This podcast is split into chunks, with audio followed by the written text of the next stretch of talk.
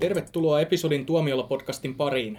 Minä olen Joona Salanen ja mukana niin tällä viikolla Jouni Forest Gumpin vihaaja Viikman, Mä en ymmärrä, miten tämä liittyy tähän aihepiiriin. Anton Suomen David Bowen näköisin mies, vanha majamaa ja Mä luulin, että se oli Hector. Tarkovskista gradun kirjoittanut En ole. Hector. Mä- en edelläkään ymmärrä, miten nämä kaikki esittelyt liittyy tähän aihepiiriin, mutta antaa palata. Joudun Hy- hyvin älykäs vaikutelma tuli tästä ryhmästä kyllä. Joo. Mut joo, tällä viikolla me jutellaan Cowenin veljeksistä, jotka on mun henkilökohtaisia suosikkeja. Jos pitäisi suosikkielokuvia, niin Cowenin veljeksiltä löytyisi varmaan useitakin semmoisia, mitä mä voisin niinku kutsua suosikeiksi. Niin Täytyy myöntää, että heillä on niin paljon semmoisia leffoja, että, jotka, joista mä tykkään ihan suunnattoman paljon, mutta sitten siellä on myös semmoisia elokuvia, joista en voisi vähempää välittää. Se on heidän hienous, on niin tuottoisia. Mutta toisaalta heillä on paljon semmoisia leffoja, joita mä oon niin ensikatselulla niin melkein vihannut. Sitten mä katson ne uudestaan ja ne on toiminut ihan järjettömän hyvin. Mitä elokuvaa sä oot vihannut? Barton Fink. Aha, no se on mun lempielokuva Okei. varmaan noista No, siis, siis, elokuvista. siis tota, äh, mä näin silloin, kun tuli toi Blood Simple, ja mä ihastuin ihan suunnattomasti. Se on edelleen yksi mun suosikkielokuvia ikinä. Sitten tuli Arizona, Cowenin ensimmäinen elokuva. Kyllä, joo, ja, ja sitten tota, sit, sitä seurasi Arizona Baby, joka oli mun mielestä ratkiriemukas. Sitten tuli niin Milles Crossing, joka oli sellainen niin me. Sitten tuli Barton Fink ja mä olin, niin kuin, että okei, että mi, nyt nämä niin sekos lopullisesti enää jatkaa, että se ei niin kuin mitään hauskaa. Ja, ja sitten itse asiassa mä yritin katsoa sitä parikin otteeseen ja ei se oikein iskenyt. Ja tossa jokunen vuosi sitten se tuli telkkarissa tai jotain. Mä otan, mä katson nyt tämän uudestaan ja sitten mä olin vaan, että mikä musta on ollut vikana. Tämähän on aivan nerokas leffa. Et se on, se on niinku, kyllä ihan viiden tähden leffa. Se on niinku romaani melkein, että se avautuu niinku useamman katselun perusteella ja sitten löytää aina uusia puolia. Mä tykkään Barton Finkistä ihan sairaasti. Joo, ja sitten sietämätöntä julmuutta ei mun mielestä ollut mitenkään kauhean hauska.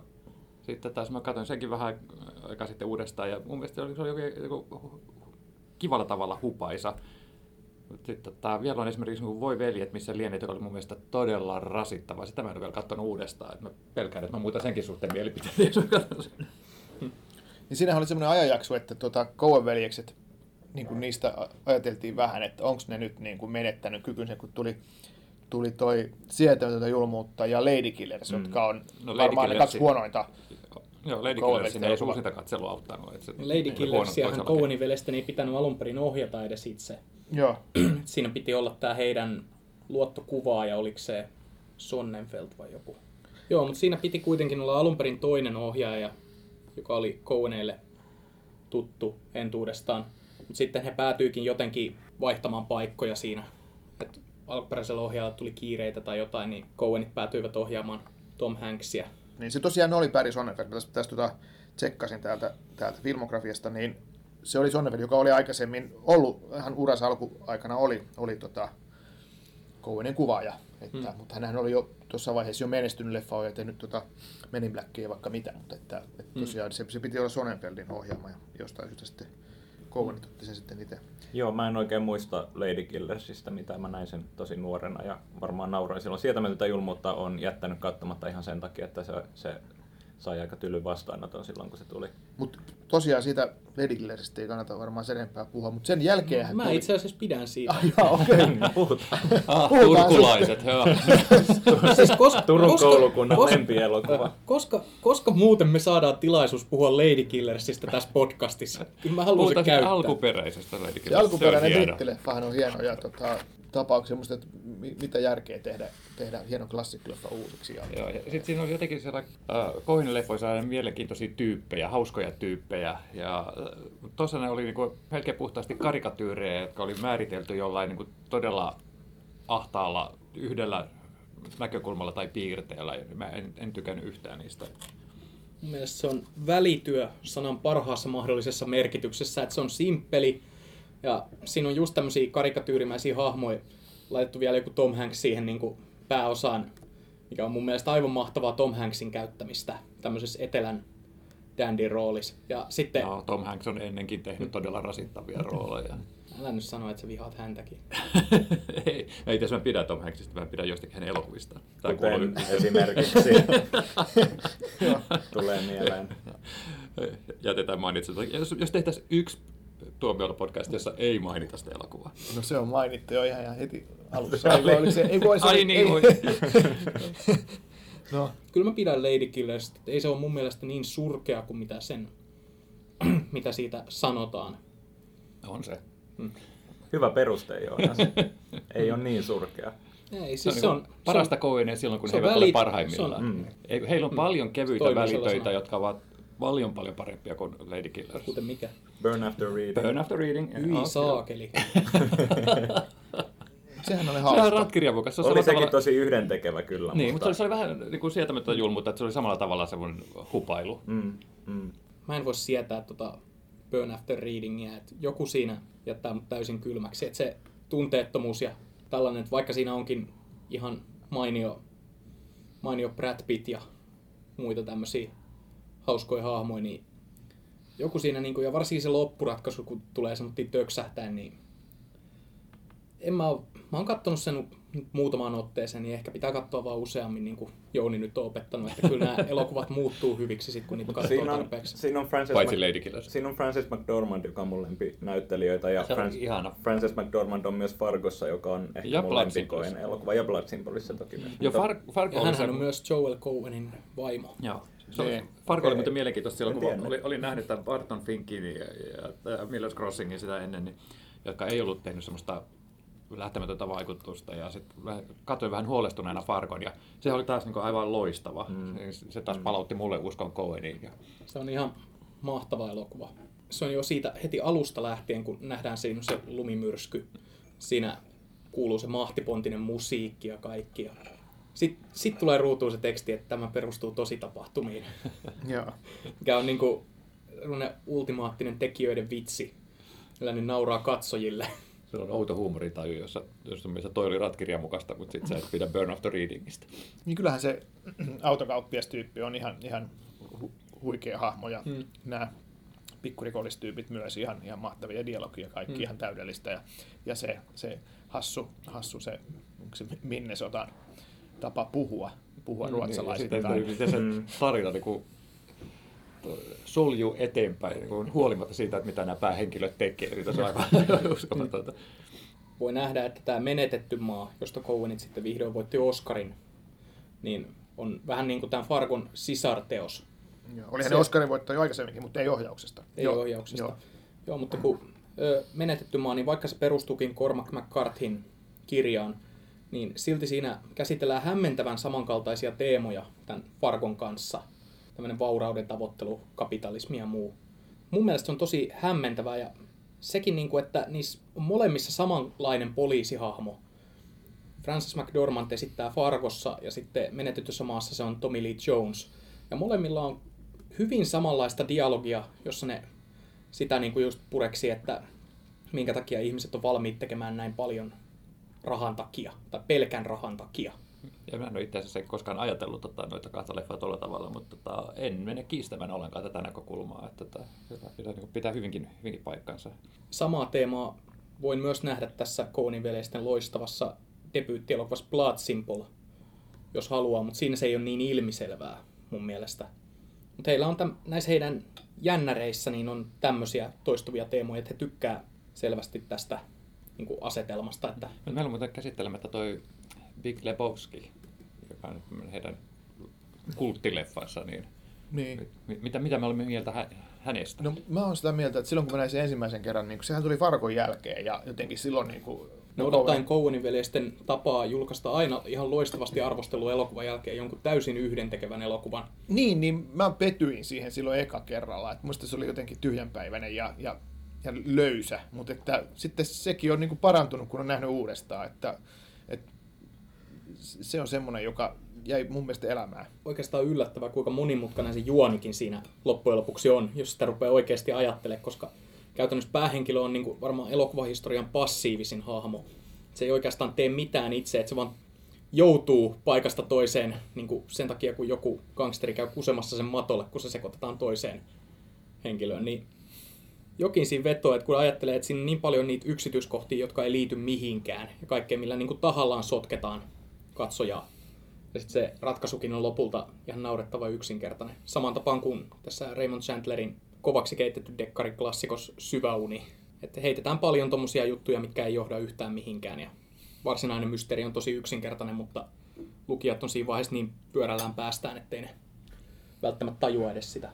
Joo, varmaan siinä ne yksittäiset hahmot ja yksittäiset kohtaukset siinä Big Lebowskissa oli niin kuin sitä, mitkä jotenkin on niin kuin jäänyt elämään. Että, että onhan se loppujen lopuksi se Jeff Bridgesin se hahmo on ihan hillittömän hauska. Sitten nämä sivutyypit, nämä siellä keilaradalla ja mitä kaikkea tässä onkaan, niin ne gangsterit, niin onhan ihan huippuja. Niin, tämä John Goodmanin melko pahoista sotatraumoista kärsivä keilaaja ja sitten The Dude tietenkin päähenkilö, niin joo siis ennen kaikkea hahmojen ja sitten yksittäisten kohtausten, niin kuin Jussi Huhtala, Huhtala tuossa vieressä, niin asian ilmaisi, niin niiden vuoksi elokuva jotenkin on, on merkittävä ja ne on se syy, miksi mulla on itselläkin aika vahva suhde siihen elokuvaan, vaikka mä en itse asiassa juonesta niin hirveästi muista, enkä ehkä koko leffaa nyt Mm. katsoisi uudestaan. Mun, mun tekisi tos kyllä mieli katsoa toi uudestaan, koska mä olen samalla tavalla kuin Jussi, että mä katsoin sen silloin aikanaan. Ja nyt kun sillä on tullut sitten tämä kulttiseuranta, olisi mielenkiintoista katsoa se uudestaan niin tietäen tämän, että, että minkälaisen, minkälaiseen tota, statukseen se on noussut. Joo, Philip Seymour Hoffman on myös tosi mahtava tuossa. Silloin pieni rooli, se on se joku hovimestarityyppi siinä. Mä olin kokonaan unohtanut, että sekin Niin, on ja siinä. Julian Moore, siinähän on vaikka... Siinä on loistavia Joo, näyttelijöitä täynnä. kyllä. Täy, Nyt sitä ehdottomasti katsoa uudestaan. Ja sitten Peter Stormare, jonka roolihahmo on IMDb mukaan nihilisti numero yksi. Sehän Loistavaa. ei sillä ole muuta nimeä. Mikä, mikä se heidän mikä se yhtye oli, missä se soitti sen elokuvan mukaan, kun ne näytti niin täällä peitä se joku Kraftwerk-parodia. En mä muista. Ko- Pelkästään syitä katsoa elokuva Joo. uudestaan. Siinä on ihan mahtavia ne hallusinaatiojaksot, missä nähdään joku Saddam Hussein ojentamassa keilatossuja. Ja... Hei, siinä soittaa Muuta. Flea siinä bändissä. Siis Red Hot Chili Peppersin Flea. En muista nyt totakaan. Ää, Leffa paranee koko ajan. Kyllä. Joo, kyllä, ehdottomasti. No, hy- hypätäänkö lähemmäs tätä päivää sitten, että tota, Burn After Readingin, joka on hauska, jälkeen, niin ö, Serious Man, todella, todella outo eksistentialistinen komedia, josta pidin. Ja ihan mainio. Mäkin pidin. Siinä oli paljon sellaista niin kulttuurispesifiä läppää, joka meni vähän niin kuin ohi ymmärryksen ehkä, kun ei ole elänyt kuitenkaan tollasessa tota, juutalaistaustaisessa lähe, yhdysvaltalaislähiössä, mutta tykkäsin siitä oudosta tunnelmasta tosi paljon ja kyllä se oli hauska. Niin, Tosi hauska. mulla just se, se outous oli just semmoinen, että mistä mä tykkäsin, koska niin jotenkin se oli sellainen, että kaikki ihmiset ja heidän toimensa ja tapaamilla, niin perustelit kaikkia asioita, niin oli jotenkin kauhean ärsyttävää. Mutta sitten kun se päättyi, niin oli sellainen fiilis, että itse tämä oli hauska elokuva. Mm. Tai hauska oli ehkä vähän väärä sana tässä yhteydessä. Coenit on kyllä, kun he käsikirjoittaa nämä elokuvat itse, niin niillä on hirmuinen lahja niin kuin että ne osaa ottaa ympäristöstä näitä heille itselleen tuttuja asioita, niin kuin vaikka Fargossa se Minnesotan miljö. Ja niin tässä ö, Sirius Manissa tämä juutalaisyhteisö, niin heille itselleen varmaan hyvin läheisiä aiheita ja pystyy niin kuin jotenkin tekemään niistä semmosia kiinnosta, esittämään ne kiinnostavina ja semmoittiin kansantajuisina silti niin kuin menettämättä sitä uskottavuutta. Siirrytäänkö sitten kova kuin kiveen? Joo, heidän lä- länkkäri uudelleen filmatisoinninsa. Viidin siitäkin, mutta ei se mun mielestä Ei ei ole- lähelläkään heidän Ei ole parhaita ja, ja tota, tässäkin tietysti aina, että uusista filmatisointi ja sitten vähän, että kannattiko tehdä uudestaan vähän. Parempi kuin Vähän leikille kuin. Mutta tämä oli ainakin täysin erilainen kuin se aiempi Joo. versio. Joo, ja miksei Lady Killskin ole erilainen, mutta silti niin kuin, oliko se sitten kauhean onnistunut, niin oo. Ei, ei missään nimessä huono elokuva tuo Kova kuin kivi, että kyllähän se, siinä on paljon hyvää, mutta että, Hetki. Pitää varmaan peruuttaa se teoria, että ne seuraa vakavia elokuvia niin jollain tyhjänpäiväisellä, tai sitten kova kuin kivi oli se niiden tyhjänpäiväinen elokuva Sirius Manin jälkeen. Joo. Inside Llewellyn Davis, kaksi vuotta sitten. En välittänyt. Mä tykkäsin mä tosi tykkäsin paljon. kanssa, kyllä Minä se myös. oli. Sä nyt mä, mä oon nyt tämän porukan turkulainen. Mä en oikeasti ymmärtänyt, että mitä ne päähenkilöt oikein ajoi sillä takaa. Se jätti mut ihan niin Ne ei ole ulkopuoliseksi. takaa vähän niin kuin omaa häntäänsä, niin kuin, että se elokuvahan on semmoinen ympyrä, joka kiertää, kiertää koko ajan. Kärme, joka syö omaa häntäänsä. Niin, oli maailmanloppu. Joo, ihan, Ei, ei päässyt sisään Ai, siihen. se on ihan pelkästään ihan mahtavasti kuvattukin se, se 60-luvun se folk. Mm. Se on niin kuin Joo, Bob Dylan levykanteen Mm. sisälle olisi hypännyt. Mm.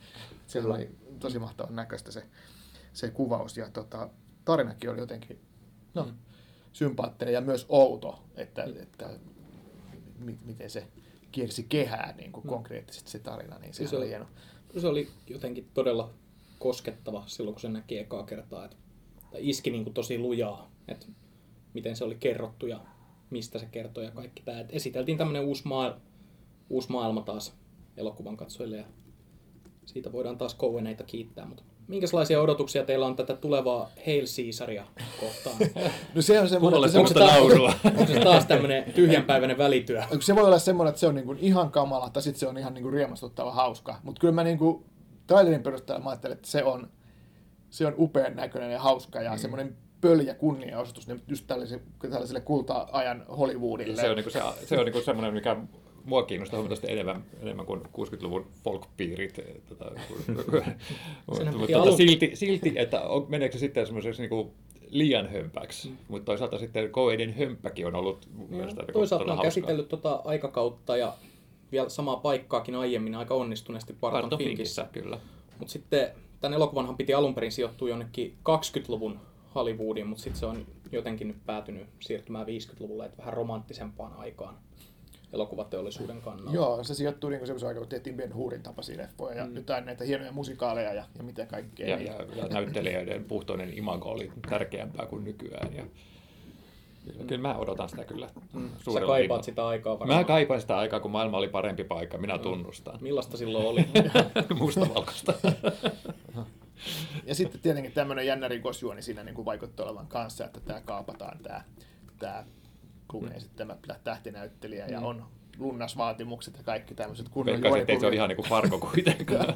ei, ei Se vaan. on aina kaikki Coen-leffat, missä on George Clooney, niin, niin on niin se, että kuinka hölmöiksi ne menee. Niin siis Mikä Lu- pöljätrilogia tämä nyt olikaan nimeltään? Lupaa-trilogia. Joo. alkanut, alkanut tästä elokuvasta Voi veljet, missä lienet, jatkui sietämättömässä julmuudessa ja sitten Hail Caesar piti alun perin tehdä ennen menetettyä maata, mutta se on nyt vähän lykkääntynyt ja ehkä, no se jää nähtäväksi, mutta ehkä on ollut ihan hyvä juttu, että on lykkääntynyt, että saavat tuon menetetyn maan ennemmin ulos. Olisi mennyt muuten vähän liian kepeäksi. Mutta mä, mä en todellakaan tykännyt tuosta Voi veljet, missä lienet leffasta. Ja, ja, ja sitten sieltä mä julmuutta aluksi en tykännyt, mutta on niin nähnyt sen hauskuuden myöhemmin, niin tämä on koko ajan tämä Lupää-trilogia niin parantanut. Se on eli tämä varmasti sitten tosi loistava. Joo, jos se farssivaihe vaan nyt pikkasen niin pysyy Se, se aisoissa. on, niin... joo, nimenomaan se on se niin kuin, riski Coenin veljeksillä, että kuinka vapaalle heitä niin kuin farssivaununsa päästä. No, toivottavasti ei kuitenkaan Arizona Babyn tasolle, koska Ei, mun se mielestä se oli- elokuva oli kamala. Eikä, eikä se oli Vaikka tosi siinä on. Nicolas Cage, jolla on viikset, niin se ei pelasta sitä. Se on ihan sietämätön elokuva. niin ei voi olla hyvä, siinä on Nicolas Cage. En mä noin sanonut. Päinvastoin, niin. Ei. Hauskasti jakaa mielipiteitä. Mutta mut selvästikin ohjaajavelikset, joiden elokuvat pitää ehdottomasti katsoa useampaan kertaan.